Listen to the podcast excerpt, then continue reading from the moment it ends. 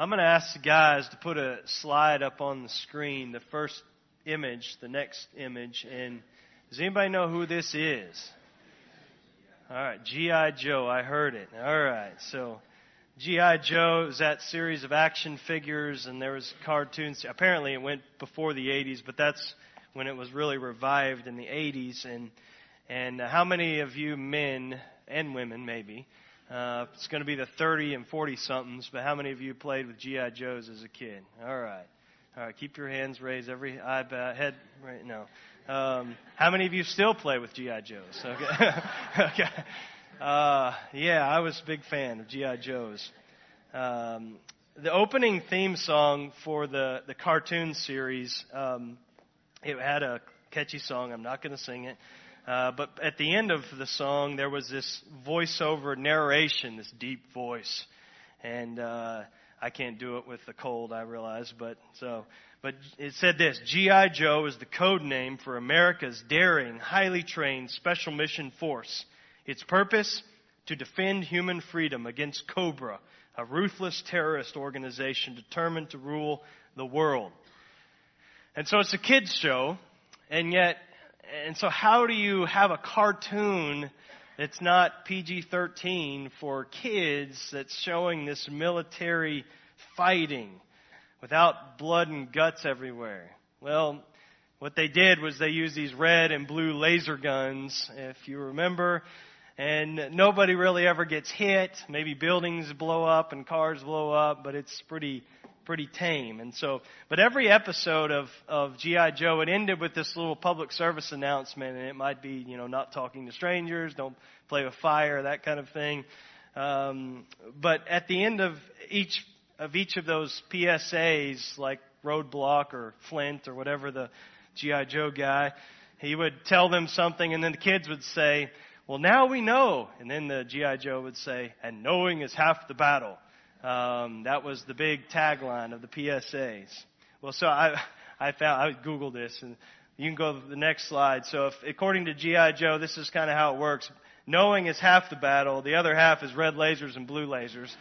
Um, but all right, take that away before we lose them. All right, I'm glad we did the survey before this sermon. Uh, I'm not looking forward to the feedback. Uh, but what we find in, in 2 Kings 18 and 19 is that Judah is facing the greatest threat the nation has ever known, and it's the threat of Assyria. They're, they are a real life cobra. Um, they are a ruthless, brutal, terroristic empire that is determined to rule the world their war machine has just chewed up nation after nation in this path of destruction. And most recently, the northern ten tribes of Israel that we saw last week in 2 Kings 17. And they've scattered people that they've conquered, the ones that they haven't killed, they've scattered them across their vast empire, basically erasing any kind of sense of national identity that the people of any nation would have. And now we find them and they're poised to just roll over Jerusalem and Judah. And so what's, what's going to be the key to the battle for this young king Hezekiah, this godly king that we'll see? It's, it's not going to be red lasers. no, the key is going to be and what's going to make their outcome different from all the other nations, and, and this is a tremendous understatement, but it got me thinking about G.I. Joe, is knowing is half the battle. It's more than half the battle. I don't know what the percentage is, but this is what I mean is that what's going to change the outcome for them is their knowledge of God. It's their understanding of God and their experience of God. It has their, the largeness of their view and knowledge of God. That's what's going to make all the difference. And I just say real quick, the bridge to us, the Bible makes it clear that we live in a war zone as Christians. That, that, that we face three relentless enemies all the time. We face the world, we face the flesh, the devil, the scripture says. And so the world seduces our hearts to conform to its image. The devil uh, just plays with our mind and attacks our minds to get us to, to doubt God. And our, and our flesh is always attacking our wills, trying to draw us away into indulgence. And so we live in this constant, constant war. And what's going to make the difference for us in this battle? It's going to be our knowledge of God. Our knowledge of God. That's what you students, as you go out, you high school graduates, you college students, as the, you phase into this new phase of life, the enemy is at work. He's prowling around like a lion, seeking to devour you. He already is, and he's going to continue to. And what you need is this robust knowledge of God. And we'll see how that shows up in our text this morning. There's a, there's a lot we can learn from this passage. We can learn a lot from the example of Hezekiah. So, and, I, and earlier in the week, that's kind of what I was planning to do here. And, and, and this is the most godly descendant of David that's going to sit on the throne of Judah until we get to Josiah, perhaps. But how does he handle the crisis? How does he prepare himself? What can we learn from even the mistakes he makes? But, but we could do those things, but more than anything, what we need to see in this narrative is God. He's the main player. He's the key actor, and we've seen this throughout Kings. And we're going to see Christ here. And so just keep your eyes open and see if you can, can see him in this, in this text. But the big idea is this, is that our knowledge of God and our relationship to God is what makes all the difference in this battle. It's, it's everything. It's the game changer. And so, and when the battle rages, what do we need to know about God? And we're going to just say four things this morning. What do you need to know about the Lord? The first thing you need to know about the Lord is that He is enough. He's enough. And there, there's this, there's this fight before the fight with Assyria in, in Kings, in, in, in Judah here. There's a battle for the hearts of the people of Judah that's already waging before the Assyrians become a dominant threat. Before Assyria ever breathes a threat, Satan has baited a hook for the nation. And so when Hezekiah takes the throne, the land is just full of idolatry and, and it is affecting every part of society. It's just a, it's just woven into the fabric of life and culture in Judah is this idol worship. It's epidemic. And so there's this bloody and costly war that's being fought, even in a time of peace and prosperity for the nation, for the souls of the people, their affections, their trust, their worship. And so I would just say there, there's application for us today that we live in a time of relative peace and prosperity in the West and America, and, and, and, and yet I would say there are casualties of a war all around us. We're in the midst of it brothers and sisters. Uh, this war being fought for souls and affections and trust and worship. And so, all right, so we get into King, First Kings, Second Kings 18. So while Hoshea is the king, still the king in Israel, and he's still reigning, so this is before they fall to Assyria, before the events of 2 Kings 17. Hezekiah takes the throne in Judah. We see this in verses 1 and 2, we read it a moment ago. And Hezekiah's father is Ahaz. Remember Ahaz, that wicked, wicked king, the most wicked king in the history of the southern tribes of Judah. He's a complete deadbeat as a dad, just as he is a failure as a king. And Hezekiah has grown up seeing his dad's sin up close and personal. He's seen his spiritual rebellion against God. He saw his dad's complete disregard for the Lord, for the Lord's worship, for the Lord's temple, for God's word. He's, he saw the way he just brushed aside God's prophets when they come, came and confronted him. He, he had a front row seat to watch his dad make compromises at every turn. He was just this moral jellyfish. He saw him negotiate with terrorists, wining and dining with the Assyrians. He, he saw him sacrifice his own newborn brother to satisfy and appease this pagan god, Moloch. So he's a disaster of a king, but he's just a, even more of a train wreck as a father. And so, given what we know about Hezekiah's dad and what his upbringing likely was and what he was exposed to, we expect to read verse 3 something like this. And Hezekiah did evil in the sight of the Lord, just as his father did. He did not walk in the way of David, but walked in the ways of Ahaz, his father. But that's not what we find. Instead, we find the most glowing evaluation of any king that we've seen so far in the book of Kings. Verse 3 again, just read it with me again. And he did what was right in the eyes of the Lord, according to all that is, that David, his father, had done, the gold standard. He meets it. And then there's no qualifications, no, no buts, no nevertheless, what we were so used, we're trained to expect. Oh, but he failed to remove the high places. But instead we read, for the first time, he removed the high places, finally. And he broke down the pillars and he cut down the Asherah, verse 4. How refreshing this is to read. And I just pause real quick and one of the things Hezekiah's life teaches us is that we're not simply the passive victims of our circumstances.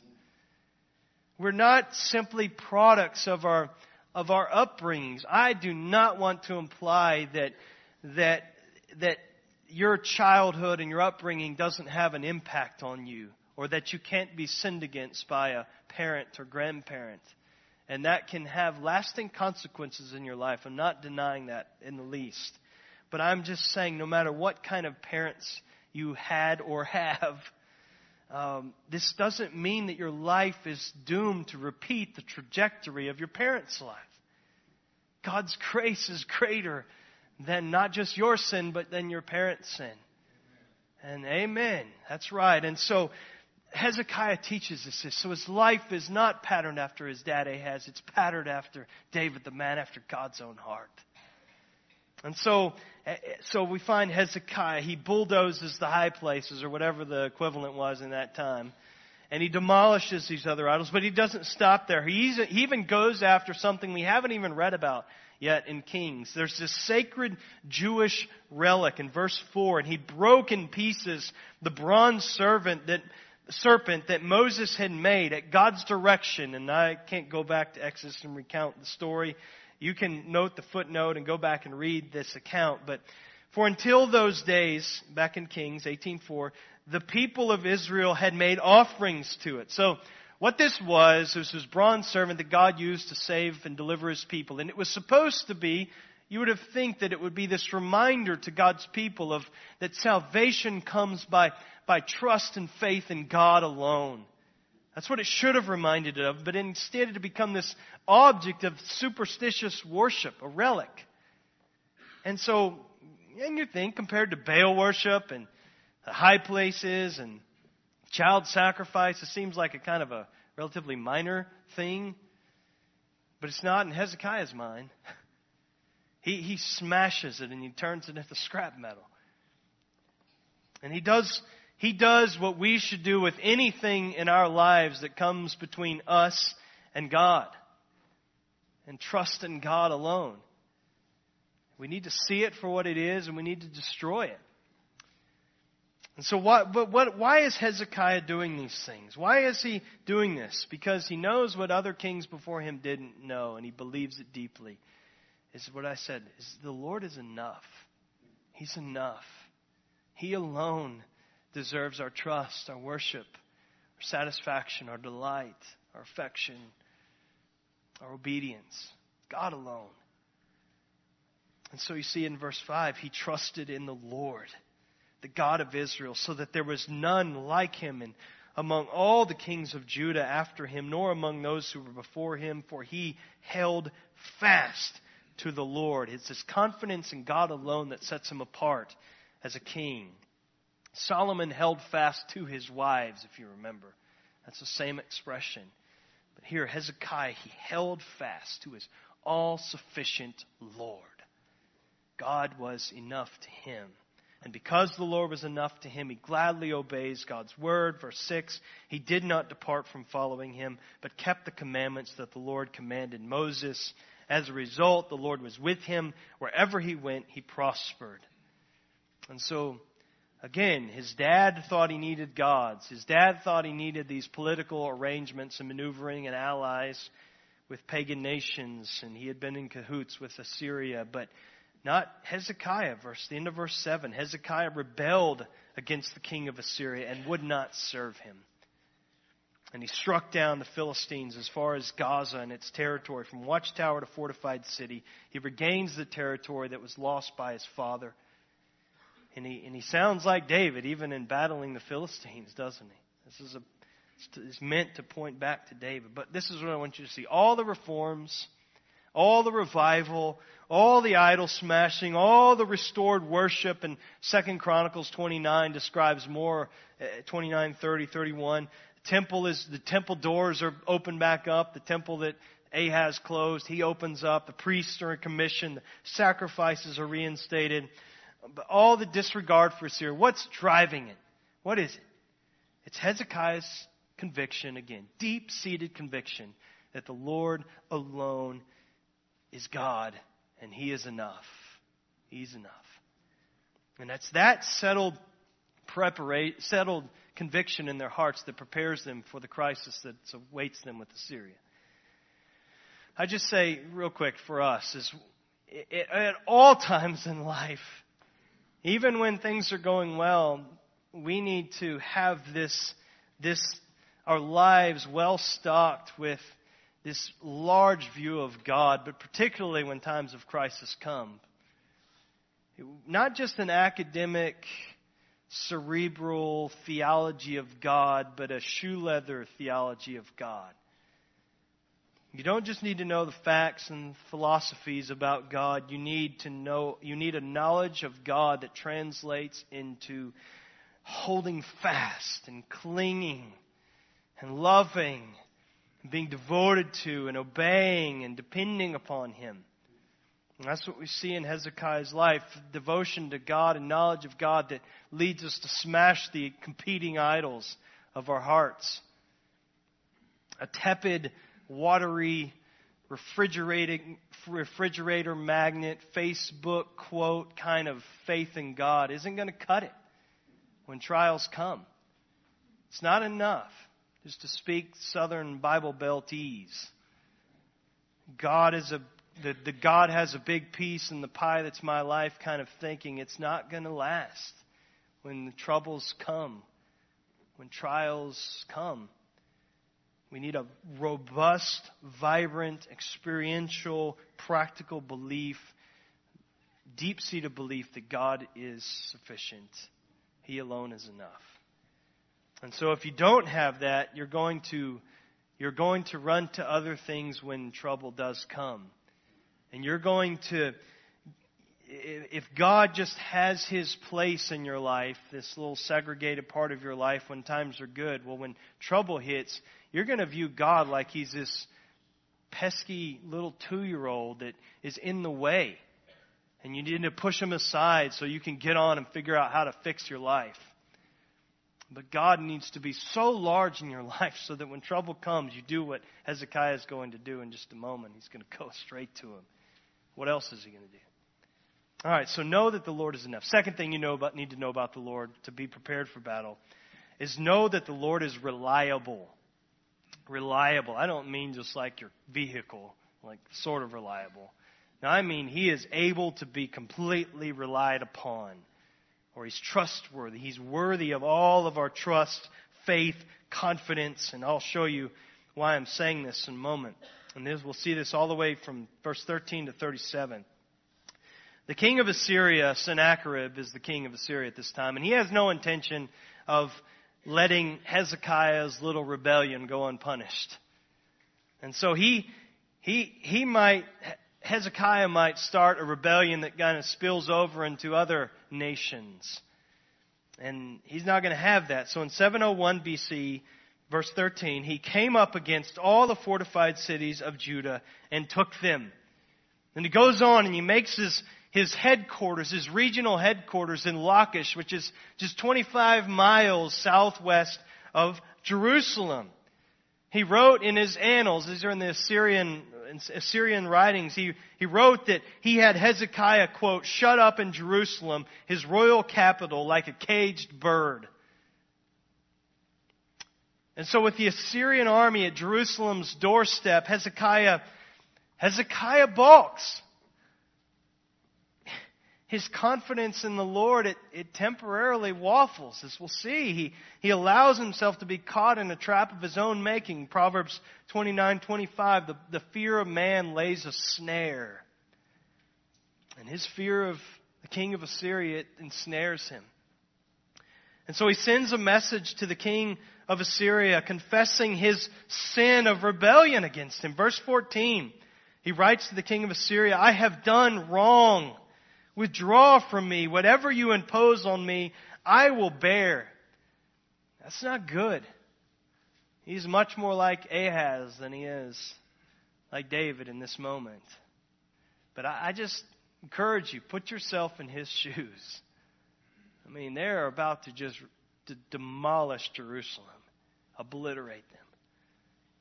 And so Sennacherib, he demands over 11 tons of silver and over a ton of gold. It's so much that the only way Hezekiah can pay this, this tribute money is to just completely clean out the temple and palace treasuries. In fact, he has to go to the temple and melt the gold off of the gold uh, covered doors and pillars of the temple just to have enough gold to pay this tribute to the king. But you notice what's absent here. There's no seeking of God for help. He just quickly concedes and pays tribute. He thinks this is this may buy them some time. But the Assyrians, they don't play by rules. And Hezekiah's tribute, it really ends up just whetting Sennacherib's appetite. And so rather than withdrawing after they pay this tribute, the king sends his chief military uh, officers and they're escorted, escorted by this great army, verse 17 says, to, quote, negotiate with Hezekiah. and so rather, so, so Hezekiah sends three of his most trusted officials and they meet together. And this is, this happens by, verse 17, by the conduit of the upper pool. And this is a public meeting place, but it's also significant because it was here 30 years earlier that Isaiah confronted Hezekiah's father Ahaz and said, you trust in the Lord or the Assyrians are coming. And the Assyrians have come. And they're there. And so there's this, this leader, this lead officer who's kind of the chief cup cupbearer, the the Rabshakeh. That's his, that's not his name, that's his title. It's, he's the skilled propagandist and he has this concoction as he's speaking to Hezekiah's men. He blends together truths and half-truths and lies and threats and promises and mockery. And his whole point is he's trying to undermine and erode the people's confidence both in God and God's king, Hezekiah. And, and, and he's, he speaks the Hebrew language and he's well versed in all things of, uh, related to Judean life and culture. And so he's smooth. And you look at his opening question, verse 19. On what do you rest this trust of yours? You have no basis of confidence in the Lord. This is a dagger that's just aimed at the heart of the people. And so he makes several arguments, and some of them are valid. He mocks their, their weak and pathetic defenses. And uh, first, in verse 20, you say, you're, you're only armed with mere words. You have nothing against us. You can't fight us. Verse 21, he mocks them because they've allied with Egypt, which was wrong. And he says he calls Egypt a broken reed of a staff which will pierce the hand of any man who leans on it. They're not going to do any good. And he's right. Second argument he makes is he claims that they've actually offended their Lord, the Lord that they're supposedly relying upon. How? Because Hezekiah has angered God by removing all of those high places and forcing the people to worship in the temple alone. So he's speaking as a pagan, but he's really probably tapping into an underlying concern among the people of Judah that Hezekiah's reforms, maybe they went a little too far. Maybe they've really ticked some of these gods off. Maybe they've even offended the Lord. So he's, again, he's just pecking away, trying to just get at their faith and confidence in God. Third argument he makes is he points out again that Judah's resistance is futile. You don't have the firepower to, to, to even possibly fight us. And he says in jest, he, he offers Hezekiah in verse 23, 2,000 horses if they can get enough soldiers to ride them.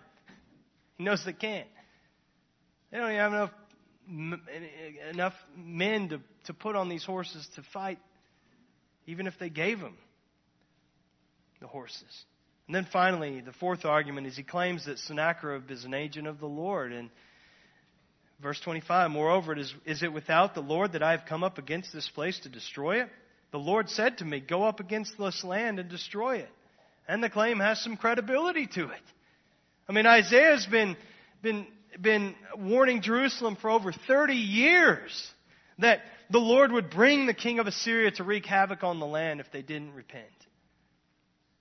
And so maybe Rabshakeh, the Rabshakeh here, maybe he heard some of Isaiah's sermons, heard it quoted, and he's using it against them to just erode their confidence in the Lord. And at this point, Hezekiah's representatives, they interrupt. They say, no, no, no, no, this isn't working. Verse 26, they say, Please speak to your servants in Aramaic, for we understand it. They're saying, use the diplomatic language, not the language that our people speak. Let's just talk, you and I, face to face. Do not speak to us in the language of Judah within the hearing of the people who are on the wall. This is a public place. They don't want everybody listening in. This is just between the officials. But the Assyrians say, uh uh-uh, uh, uh-uh. This is part of their plan. This is part of their propaganda. That, that this is verbal terrorism. This is like ISIS taking over CNN's airwaves and just blasting out their threats and their terroristic uh, agenda to, to the nations.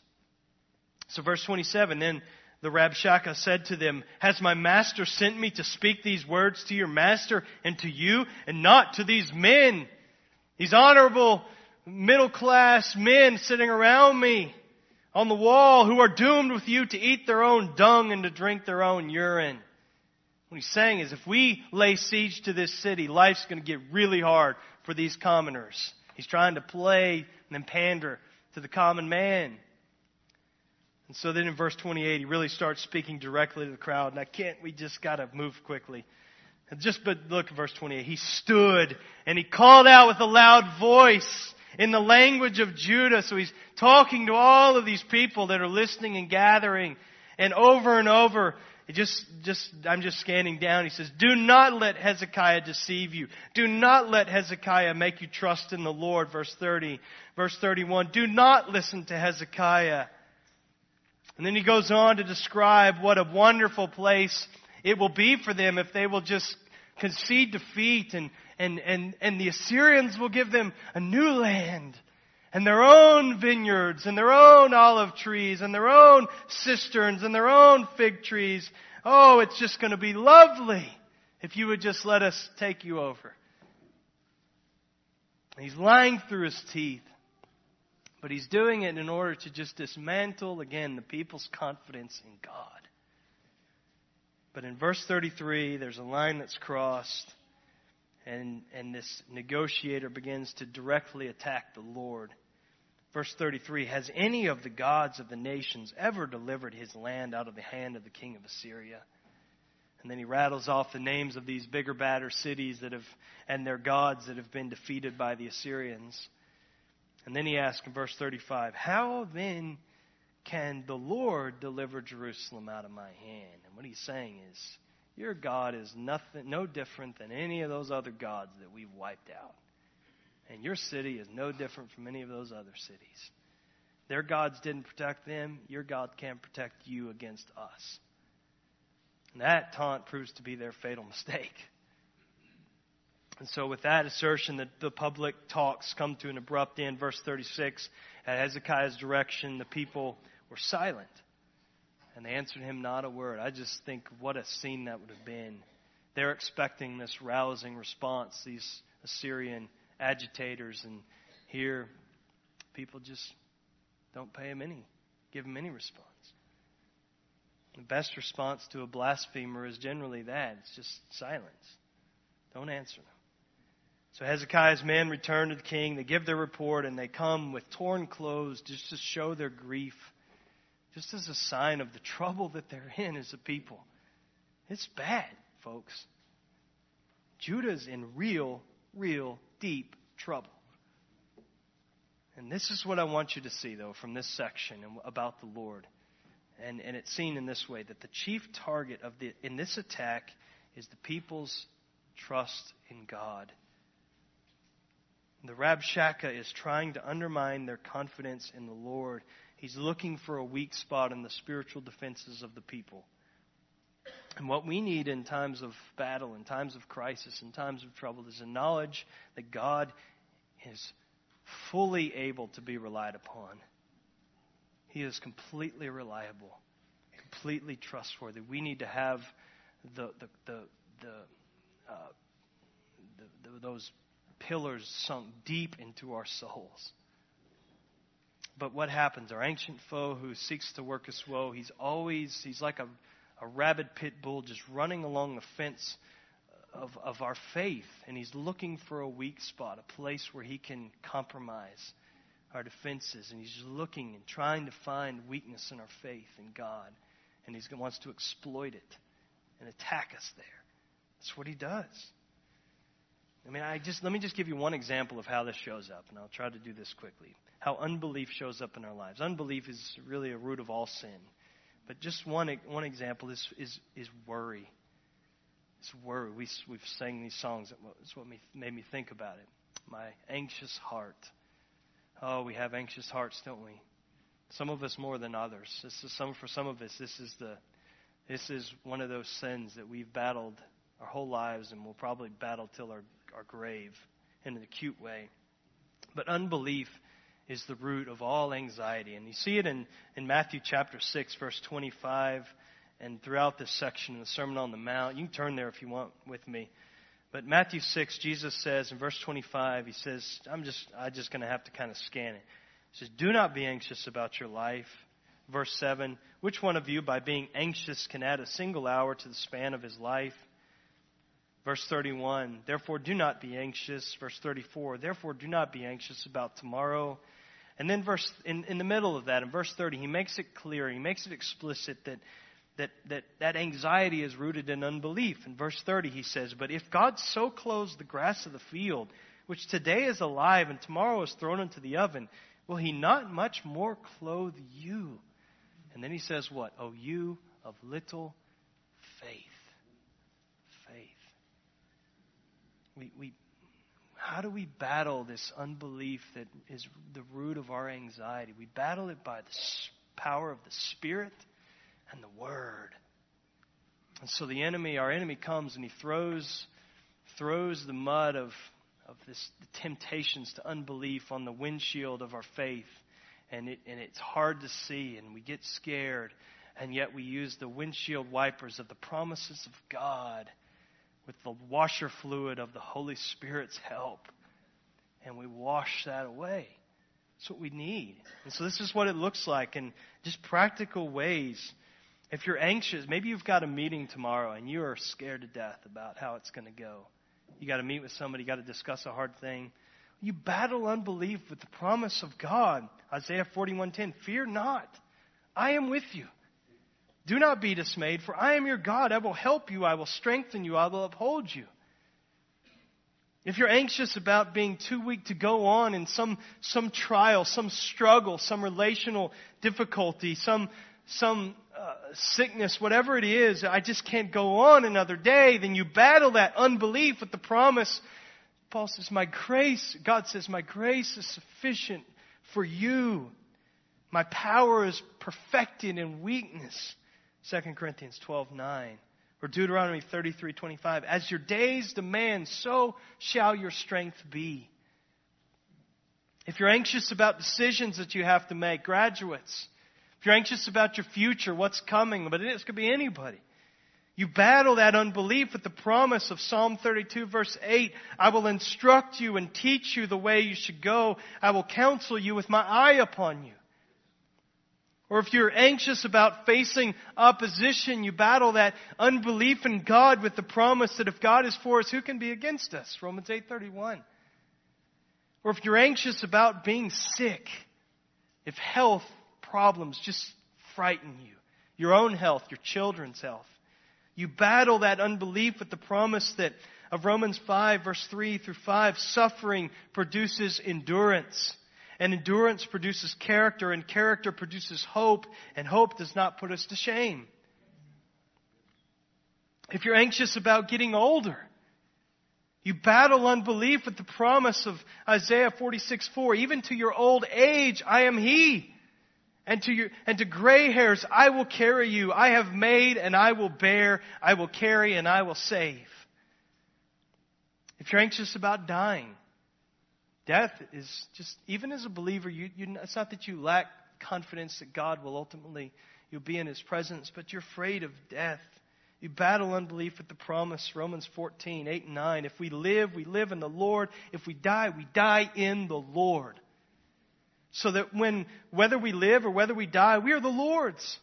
For to this end Christ died and lived again that he might be Lord both of the dead and of the living. If you're anxious about your own assurance of salvation, battle that unbelief with the promise Philippians 1 6, He who began a good work, and you will complete it until the day of Christ. And he who calls you is faithful, he will do it. 1 Thessalonians 5:23. So you see, again, the enemy is going to be poking and prodding and, and, and trying to find a weakness in our confidence in God. But, but what I really want you to see is you need to know that the Lord is able to be fully relied upon in all things. That's, that's what I want you to see about God. That's what we learn about Him here. So know that God is enough. Know that God is reliable. Second, third thing we need to know about the Lord is the Lord is the Lord is a safe house for us.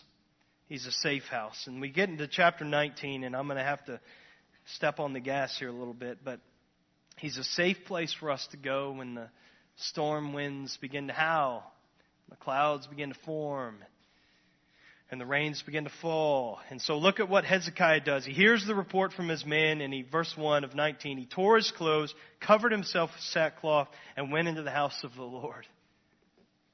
He runs to God. He runs to God, and, and, and he does. He seeks a word from God through the prophet Isaiah in verse 2. You've seen this relationship between the kings and the prophets and kings, and it's not been a good one. Generally, the kings are being rebuked and confronted by the prophets, and the kings are trying to shut the mouths of the prophets, and the kings are killing the prophets. But here you have this king who's seeking out a word from God's prophet, the prophet Isaiah. And, the, and we have this account of Hezekiah, it's in Chronicles, and an almost identical account to what we read in chapters 18 and 19 of Kings is found in Isaiah. And so Isaiah, the prophet's ministry, is running concurrent here. And so Hezekiah sends word to Isaiah, and he's honest. Verse 3 This is a day of distress, of rebuke, and of disgrace. And his plea with, with Isaiah, the, the anchor that he's holding on to is this, is that it's God's glory and honor that's at stake.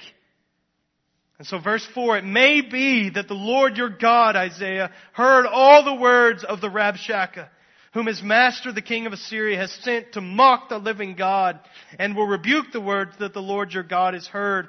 Therefore, lift up your prayer for the remnant that is left. And so he's asking Isaiah to pray. He knows that he's God's mouthpiece. And so, so Isaiah's response comes quickly and with divine authority. Verse 6 Do not be afraid because of the words that you have heard. And then he shows that the real problem is not is not between Hezekiah and Sennacherib, it's between the Assyrians and God. He says, They have reviled or blasphemed me. And so God's going to take care of them. He's going to drive them out of Jerusalem. He's going to, he's going to finish Sennacherib off in time. And so they just step up their attacks. Now they're not just attacking Hezekiah, they're going directly at God. Verse 10 Do not let your God, in whom you trust, deceive you by promising that Jerusalem will not be given into the king, into the hand of the king of Assyria. And so, verse 11, Behold, you have heard what the kings of Assyria have done to all the lands, devoting them to destruction, and shall you be delivered? Saying, time's expired, folks. Jerusalem's about to be a little grease spot in the Assyrian Empire. We're about to, it's about, it's over. And so we, now we read this from a safe distance, and this is kind of a neat story, and maybe maybe it is to you. It's neat, neat to me, and and but you put yourself in the again in the shoes of Hezekiah. These threats that are coming, you consider the feelings that he's feel, feeling. Consider the wrestlings in his soul, those sleepless nights, the loss of appetite. You know how it is when you when we have our little things. This is on a scale that we can't even comprehend. This threat. And then we come to one of my favorite images in all of Scripture. I mean, I have my favorite men of the Bible. I have my favorite women of the Bible. I have my favorite um, events of the Bible. This is one of my favorite little snapshots in the Scripture. I wish I could just get a, a Polaroid of this. Verse 14, look at it. Hezekiah received the letter from the hand of the messengers. It contains this threat, and he read it. And Hezekiah went up to the house of the Lord, spread it before the Lord, and Hezekiah prayed before the Lord. What a great picture. What's he doing? He's just he's just expressing this profound sense of desperation and neediness for God. He's in great distress and he just pours out his soul before the Lord. Oh, God, I, I don't know what to do. I don't have the resources. We can't we can't do this. We need you, God. How often have you spread your troubles before the Lord like that? I realize ours aren't on the scale of this, but you know what? I've found in my own life, it's oftentimes little inconveniences that I'm less likely to run to God with, spread before Him. And, and it's not that He doesn't already know about them, but He commands us to cast our cares upon Him, for He cares for us. 1 Peter 5 7. So, even as we talk about this whole process with our churches going through this Vision 2020, I mean, I got I brought it up here just to show you. This is this is the these are the results of that survey. 500 pages of comments and and and it's very good feedback.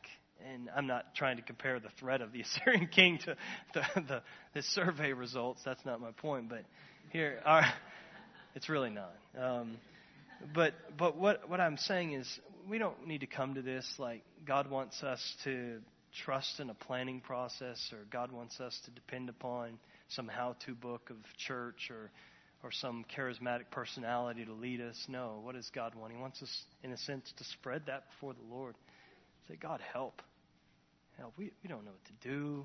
We've seen this in Kings, but our eyes are on you. And so, so he prays before, before the Lord. And, and and and we need to do that. We need to come before the Lord for the glory of your name, God. Help us. And that's what's driving his prayer. It's it's God again, it's God's glory, and he's begging God, incline your ear, verse sixteen, hear, open your eyes, see. I mean, there's this desperation. Here are the words though that mock the living God.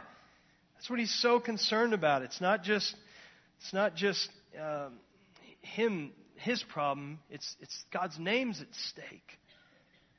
And so he prays to God. God responds with a word through Isaiah the prophet, and he, his answer involves these three things. He basically says, Hezekiah, you know, Sennacherib's just an instrument in the hand of God. He's nothing. He's nothing. Verse 28, another great image that God's going to take this raging, fire breathing, uh, arrogant Assyrian king, Sennacherib, and he's going to lead him with a ring through his nose and his lip all the way back to Nineveh like an animal or a slave. He's going to just take him and take him back, take him out of the land. You know, I mean, that's that's even for us as believers. That's a comfort that one day the Lord is, the Lord, uh, uh, or that the Lord already has a hook in the nose and the lip of our arch enemy Satan. He's not free. He is, does nothing outside of the will of our Father. Um, so, so Sennacherib is going to be taken care of. The remnant of Israel is going to prosper again, verses 29 to 31. The Assyrians won't touch Jerusalem, verses 32 to 34. But it, just what I wanted to see. What is your default in times of crisis? Where do you go? Do you run to God? Do you spread your trouble before Him? Do you, do you take refuge in Him and His promises? Do you pour out your soul to Him honestly and begging for His help? Or do you turn in on yourself? Do you try to fix your own situation? Do you wallow in self pity? Do you trust in money to fix your troubles? Do you trust in medication to numb your pain? Do you take refuge in food? Do you trust in the opinions of people? Do you just try to work harder? You just try to weather the storm through vacations or entertainment or distraction? We need to trust the Lord. He is a safe house for us. At all times, but particularly we find him to be so in times of trouble. Last, last thing we need to know of the Lord is this know that the Lord is mighty to save. He's mighty to save, and we see it in the closing verses of chapter 19. The Lord fulfills every promise he makes with precision, and, and it's recorded for us with great brevity, though. But look, verse 35. And that night, that very night, the angel of the Lord sent out and struck down 185,000 in the camp of the Assyrians. And when people arose early in the morning, behold, these were all dead bodies. So those who weren't killed in, their, in the night, they, they slept until morning and they wake up and there are dead bodies everywhere. And, and, and so verse 36, Sennacherib quickly breaks camp. He hightails it out of here and then, and then there's just one loose end to tie up and that's what, what about Sennacherib? The blasphemer. Over 20 years later, he's back in Nineveh, which is where God said he would take him out. And two of his sons become jealous that their younger brother is their dad's favorite. And so they plot and they stab their dad while he's worshiping. The text is very explicit. While he's worshiping in the house of his God, verse 37. And from other accounts, we know, uh, we, we discover that after they stab him, they push over the gigantic statue of his God on him. And so that's a ironic picture that this great king of Assyria who boasted that Hezekiah's God was utterly helpless, not only is routed with the t- movement of, of Yahweh's finger, but, but he's crushed to death by his own man made idol that he's devoted his life to. Well, did you see Jesus in the story? Did you see him? It's like where's Waldo or something. But what gives what gives him away is not the red and white striped hat and shirt. Um, we find Jesus by looking at what he's doing in the story. What is he doing? He's saving. He's delivering. Verse 35, look with me again. And that night, the angel of the Lord sent out and struck down 185,000 in the camp of Assyrians. If you understand your Old Testament theology, that angel of the Lord is, is Christ. It's pre incarnate Christ. He's here. He's killing in order to save his people. Later, the incarnate Christ came and he died in order to save his people. You shall call his name Jesus, for he will save his people from their sins. Jesus is saving. He is mighty to save. The salvation of Judah was sovereign grace. They did nothing to earn it. They, they didn't pick up a sword, pick up a shield. They just, just, God won the victory. The salvation of sinners through Jesus' death and resurrection is also of God's sovereign grace. We don't do anything to merit it. We don't do anything to accomplish it. It is simply a gift that we receive by faith. And so, as those who have been saved by Jesus, how do we respond? We respond with praise, thanksgiving to God, and we respond by proclaiming their salvation in no other name but the name of Jesus. Let's pray together. Uh, Father, we thank you. We thank you that we have tasted of the kindness of God in Jesus Christ. Thank you for the grace that is ours through the substitutionary death of Christ on the cross. He died not for his sin, but he died for our sin.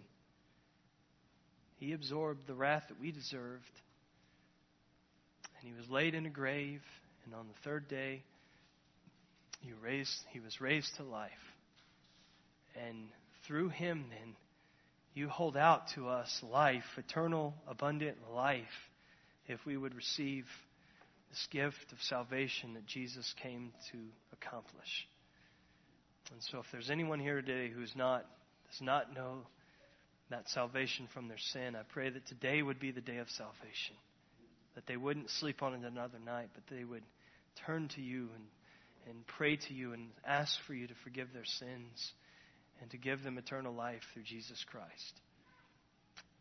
But for all of us, God, I pray that the, the sweetness of the salvation that we did not accomplish on our own, the salvation that we did not deserve, did not earn, that we would be so overwhelmed by this reality, God, that you would just just help our hearts now to overflow, even in praise as we sing and as we talk with one another this morning, and as we pray in our classes, and as we eat meals together, as whatever we got going on today, that our conversation would be flavored with the, the salvation of our Lord, and that we would proclaim that message uh, so that others might believe in Him too. We ask in Jesus' name. Amen.